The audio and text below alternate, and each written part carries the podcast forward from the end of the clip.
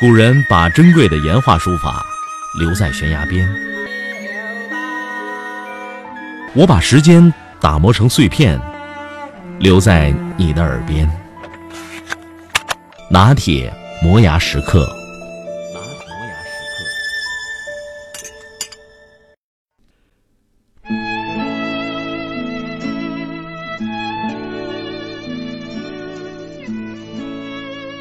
刻。现如今。中国的许多有钱人把孩子送到英国上贵族学校，希望他们毕业以后也能够成为贵族。但当他们发现，即使是英国最好的学校，像伊顿公学的学生，睡硬板床、吃粗茶淡饭，每天还要接受非常严格的训练，甚至比平民学校的学生还要苦的时候，他们怎么也弄不明白，这些苦行僧式的生活同贵族精神究竟有什么联系。其实这一点也不稀奇，因为西方所崇尚的贵族精神不是暴发户精神，它从不同平民的精神对立，更不意味着养尊处优、过悠闲奢华的生活，而是一种以荣誉、责任、勇气、自律等一系列价值为核心的先锋精神。世界著名的贵族学校实行如此严格和艰苦的军事化训练，目的就是要培养学生的合作意识和自律精神。真正的贵族一定是富于自制力，一定是有强大的精神力量的，而这种精神力量需要从小加以培养。伊顿公学也确实用这种方式培养出了很多优秀的人物，比如打败拿破仑的那个威灵顿将军。就是伊顿公学的高材生。威灵顿在和拿破仑进行决战的时候，曾经留下过一句名言。当时他冒着炮火正在前线观察敌情，参谋人员多次劝他早点撤下，因为前线太危险。可惠灵顿就是不动。参谋人员只好问他：“您万一阵亡了，有什么遗言？”惠灵顿头也不回地说：“告诉他们，我的遗言。”就是像我一样站在这里。我们现在大部分中国人所理解的贵族生活，就是住别墅、买宾利车、打高尔夫，就是挥金如土、花天酒地，就是对人呼之即来、挥之即去。实际上，这不是贵族精神，这是暴发户精神。在我们中国人的概念中，贵族学校就应该享受贵族般的条件。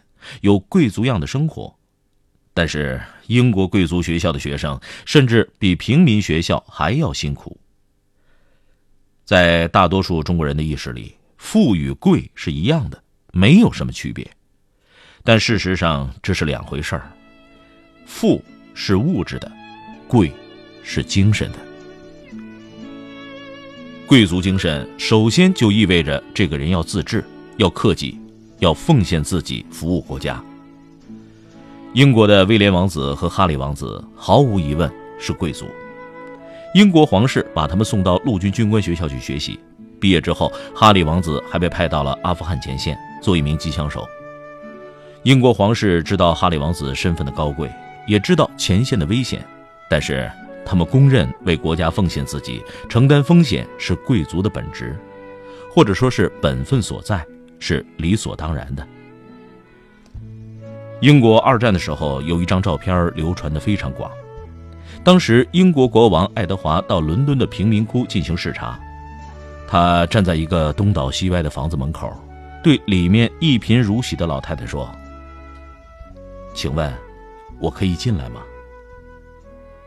这体现了对底层人的一种尊重，而真正的贵族是懂得尊重别人的。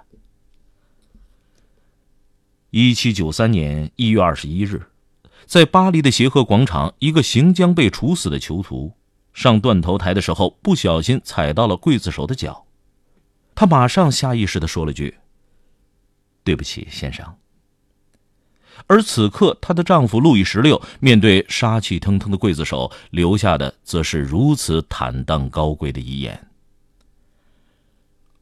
我清白的死去。”我原谅我的敌人，但愿我的血能平息上帝的怒火。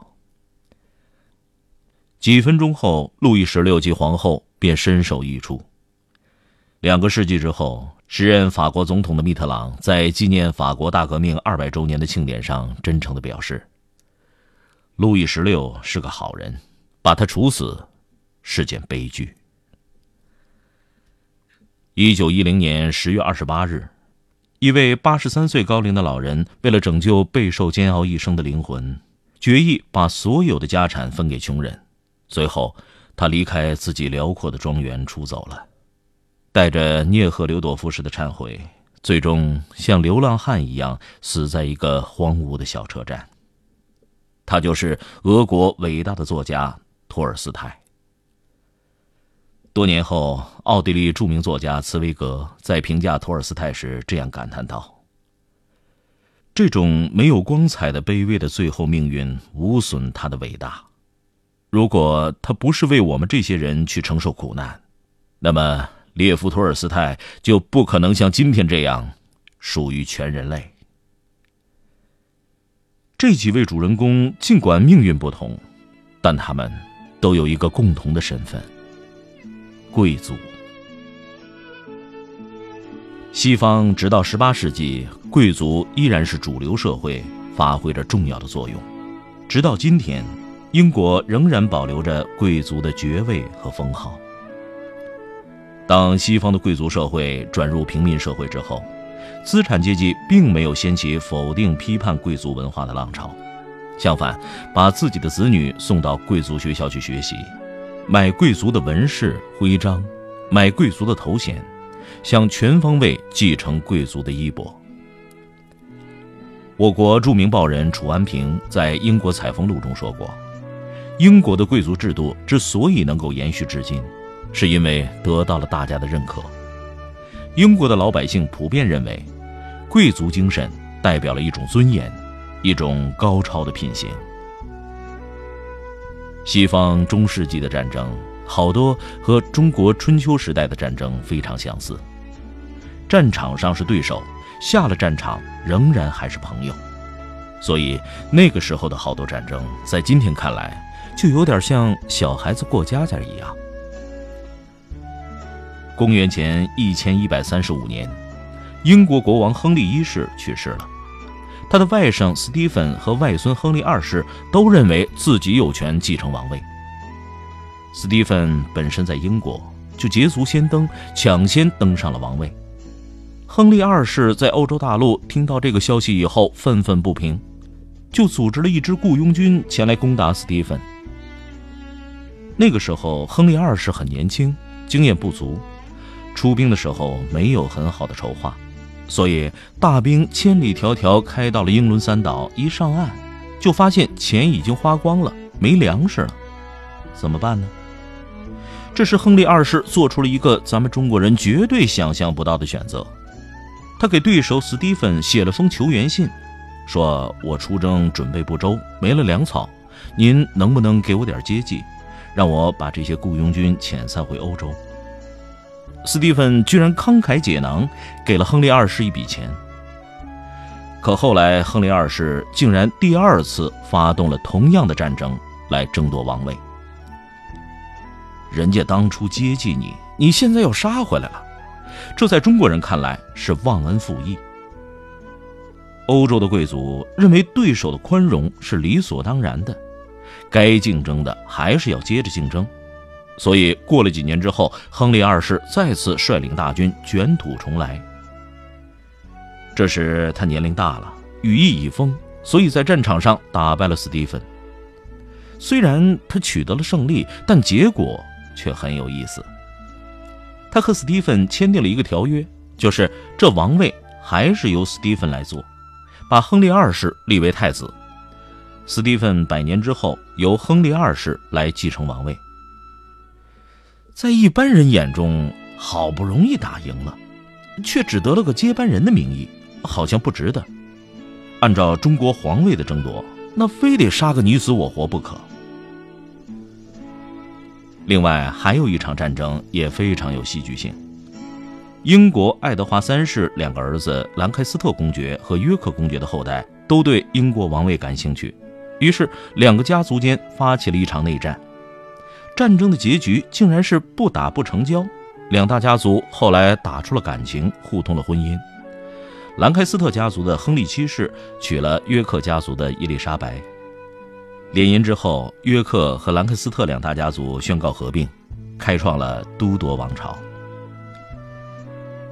在欧洲的政治中，有一个特殊传统，就是一个国王即使是被从王位上推翻下来，也会受到必要的礼遇，这也是骑士精神的一种体现。所以在欧洲的权力斗争中，很少有中国那种斩草除根的想法。欧洲的贵族宁可承担养虎为患的后果，也不愿意丧失自己的风度。一六八八年的时候，威廉三世攻打詹姆斯二世。威廉三世是詹姆斯二世的女婿，但他觉得这个王位应该是属于自己的，所以从詹姆斯二世手中夺取了英国王位，把自己的岳父给俘虏了。他把自己的岳父关在靠近海边的一个城堡里。同时，在城堡靠海的那一侧，给他留了一条小船。詹姆斯二世心领神会，就坐着这条小船逃到了欧洲。第二年，詹姆斯二世组织了一支雇佣军，想重新夺回自己的王位。这时，威廉三世正在组织和法国的一场战争。他一看自己的岳父卷土重来，不得不腾出一只手来对付自己的岳父。最后，虽然把詹姆斯二世打跑了。但在英法战争中却遭到惨败。正如荷兰史学家约翰·赫伊金哈所说：“火药的传入虽然把骑士阶层炸得粉碎，但是中世纪骑士所体现的并且被理想化的骑士精神，却在近代西方文化中得以保留。这种骑士精神实际上就是贵族精神的一部分，它作为一种道德理想，对西方人的民族性格。”有着长久的影响。西方进入平民社会之后，贵族之间网开一面的传统在高层政治中还依然得以保留。比如，在美国的南北战争中，南方军即将面临失败，军官中有人提议化整为零，分散到老百姓家里，进入山区打游击战。但当时南军最高统帅罗伯特·李将军却不同意，他说。战争是军人的职业，我们要是这样做，就等于把战争的责任推给了无辜的老百姓。我虽然算不上一个优秀的军人，但我绝对不会同意这样做。如果能用自己的生命换来南方老百姓的安宁，我宁愿作为战争犯被处死。他的对手是大家熟悉的林肯，林肯总统同样表现出宽宏大量的贵族风度。本来他确实应该按照军法对罗伯特里进行处置，但是他认为南北之间的仇恨宜解不宜结，所以他对李将军说：“您也到了退休年龄，就告老还乡吧。”于是李将军就以这种方式光荣退休，回到自己的庄园撰写回忆录去了。贵族精神有很多还不为我们所理解，比如说。贵族精神当中的低调。洛克菲勒帝国那个小洛克菲勒在上大学的时候过的是贫穷的生活，自己烫裤子，自己缝纽扣，不抽烟，不喝酒，不随便到剧院去看电影，和他爸爸一样，把每一笔开支都记在小本子上。这些人看起来很节约，但是并不小气，因为在面向社会进行捐赠的时候都非常慷慨。比如咱们大家都非常熟悉的比尔·盖茨，后来他把名下所有的财产全部捐给了社会，既节约又慷慨，这也是贵族精神非常可取的一部分。这种精神从一个角度来看是慷慨，从另一个角度去解读，也可以说是一种担当精神，一种社会责任感。在今天西方社会的主流意识当中。最让我们感动的就是这种无处不在的担当精神。比如，西方的航海业有个不成文的规定：当一艘船遇到危险要沉没的时候，船长肯定是最后一个离开的。有的船长干脆选择和船一起沉没这就是从贵族精神延续下来的一种承担精神。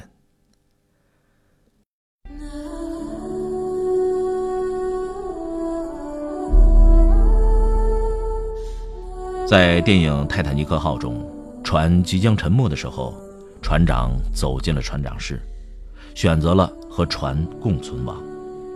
这就是一种担当精神。在大船开始沉没的时候，船长请船上的小乐队到甲板上来演奏，以安抚大家的情绪。在演奏完毕之后，首席乐手向大家鞠了一躬，乐手们开始离去。船上非常混乱，大船马上就要沉没了。首席乐手看见大家都走远了，他自己又回到原来的位置，架起小提琴，拉起了一支新的曲子。已经走远的乐手听到音乐声，不约而同的又回到了首席乐手身边，大家重新开始演奏。船要沉没了，大家相互握手，互道珍重。首席乐手说：“今天晚上能和大家一起合作，是我终身的荣幸。”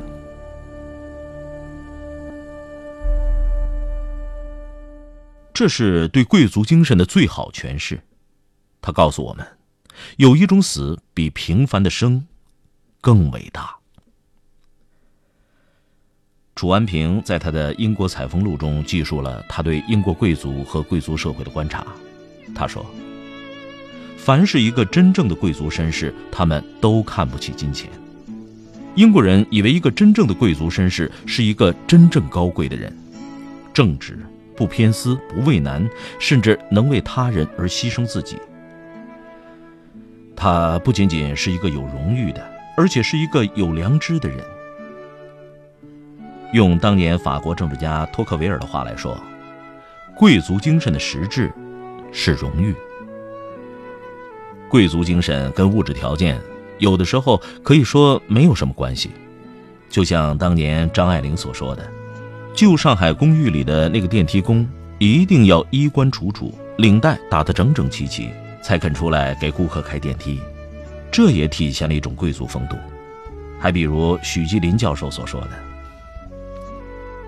有一个下岗的三轮车夫，靠自己蹬三轮的微薄收入养活了几十个孤儿，一个一个送他们去上学。我们也可以说，这个人具有一定的贵族精神。所以说，贵族精神离我们说远也远，说离我们近也很近。我们每个人都可以成为一个精神贵族。英文里的 noble。除了贵族的含义外，还有出身高贵的、高尚的、伟大的、崇高的、卓越的、辉煌等含义。贵族精神则包括贵族的气质、宽厚的爱心、悲悯的情怀、清洁的精神、承担的勇气，以及坚韧的生命力、人格的尊严、人性的良知，不媚、不骄、不起、不廉，始终恪守美德和荣誉高于一切的原则。贵族精神并不必然的为贵族所垄断，平民百姓只要不断的努力学习，坚持塑造自己的人格状态，同样是具有贵族精神的贵族。我们所要强调的是精神的贵族化。然而，如今国内对贵族的理解是，拥有高档的住宅、豪车、美女如云，消费欧洲奢侈品，出国留学，子女要到所谓的贵族学校等等。崇尚这样的贵族式生活方式，更多的只是一种形式主义的贵族生活，不是表现在人对精神和审美的追求，而是体现在挥金如土、绫罗绸缎、花天酒地的金钱主义形式上。认为贵族化中的贵，就是华丽、气派、显赫、奢侈等形式。传媒传递给我们一种错觉，就是这种真正的贵族文化毫不着边的虚荣和幼稚的形式氛围。这种贵族文化实际是一种肤浅粗糙的文化氛围，这将源于幼稚而止于成熟，源于虚荣而将止于务实。真正的贵族精神应该有三根最重要的支柱：一是文化教养，抵御物欲的诱惑。不以享乐为人生目的，培育高贵的道德情操与文化精神；二是社会的担当，作为社会精英，严于律己，珍惜荣誉，扶助弱势群体，担当起社区与国家的责任。三是自由的灵魂，有独立的意志，在权力与金钱面前敢于说不，而且具有知性与道德的自主性，能够超越时尚与潮流，不为强权政治与多数人的意见所奴役。贵族这一无论在称谓还是在实质上的确认，都必须是与其品德、学识、行为相符的，否则，即使其权倾天下、富可敌国，也不能进入贵族的行列中。贵族的真正意义是指其在精神和高尚行为上的拥有。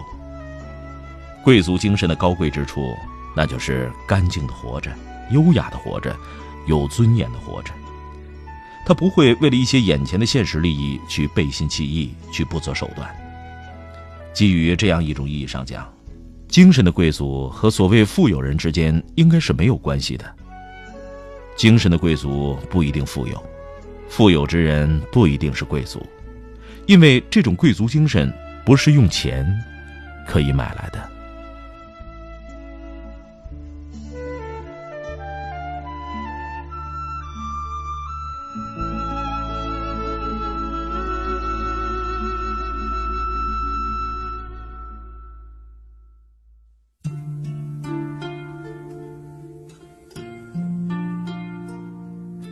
这期节目说到贵族的时候呢，我们列举了很多国外的例子。下面呢，再和大伙聊聊国内的精神贵族——钱钟书。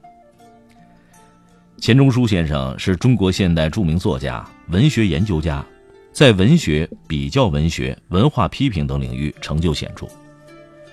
有的外国记者就曾经说：“说来到中国有两个愿望，一个是看看万里长城，第二个就是见见钱钟书。”把钱钟书看作了中国文化的象征。钱钟书学富五车，才高八斗，被誉为是博学鸿儒，文化昆仑。他记忆力超凡，精通多种语言，能背诵无数的诗词和文献，能将经史子集随手拈来，头头是道。比起今天电视上外强中干的学术超女超男来，判若云泥。他文风恣意幽默，充满智慧与哲理，以及对世俗的笑骂与揶揄。他以一册仅仅十篇的散文集就位列现代散文大家，而其为数不多的几篇短篇小说更是风格迥异、寓意深刻，令人惊叹叫绝。他去世之后，一个热爱他的读者曾在报纸上撰文纪念，标题是“世界上唯一的钱钟书走了”。这句话可以代表大家共同的心声。一九七八年九月到一九八零年底，是钱钟书在国际学术会议上大放异彩的时候。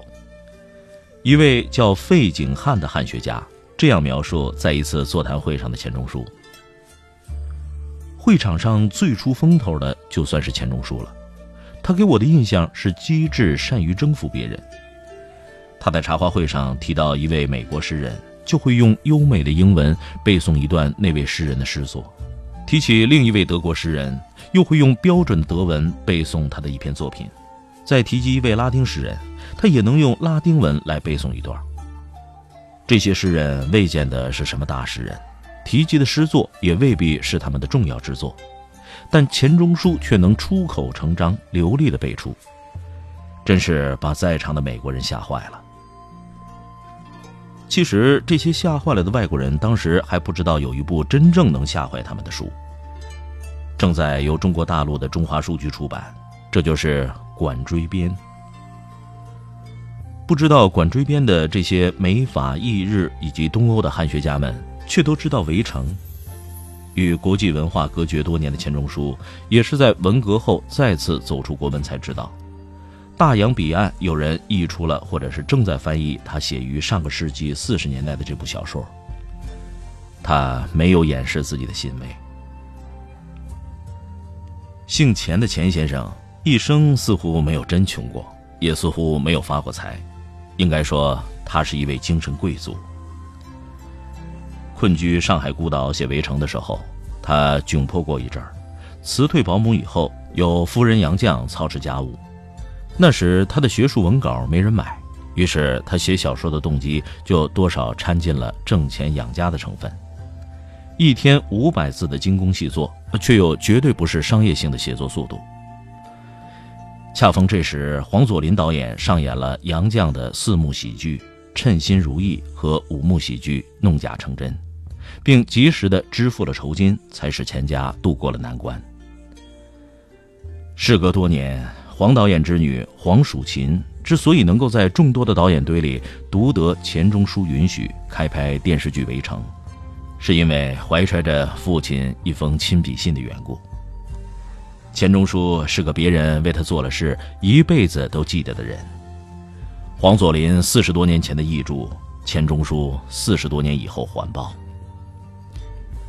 进入八十年代，从天上往钱家掉金子的事儿接二连三。美国普林斯顿大学曾竭诚地邀请他前往讲学半年，开价十六万美金，交通、住宿、餐饮费另行提供，可携夫人同往。只希望由钱钟书每两星期授一次课，每次四十分钟，半年讲十二次课，实际授课时间只相当于一个工作日。像这样的价码着实让人咋舌，可钱钟书却拒绝了。他对校方的特使说：“你们的研究生的论文我都看过了，就这种水平，我给他们讲课，他们听得懂吗？”英国一家老牌出版社也不知道从什么渠道得知钱钟书有一部写满了批语的英文大词典，他们专门派人远渡重洋叩开钱家的门，出重金请求卖给他们。钱钟书就两个字：不卖。与钱钟书签署《围城》版权协议的美国好莱坞片商，多次盛情邀请钱钟书夫妇时间方便的时候到美国观光做客，随便吃住。或监督影片制作，他们都摇头婉拒。他说：“我现在是中国式的硬木椅子，搁在那儿挺结实，搬搬就散架了。”凡是进过钱钟书家的人，都不禁惊讶于他家陈设的朴素。沙发是用了多年的旧物，多年前的一个所谓书架，竟然是四块木板加一些红砖搭起来的。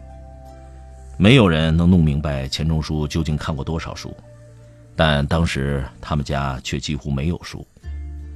据说犹太人认为把知识的财富装进脑子里，比置办什么财产都划算、安全。钱钟书则有过之而无不及。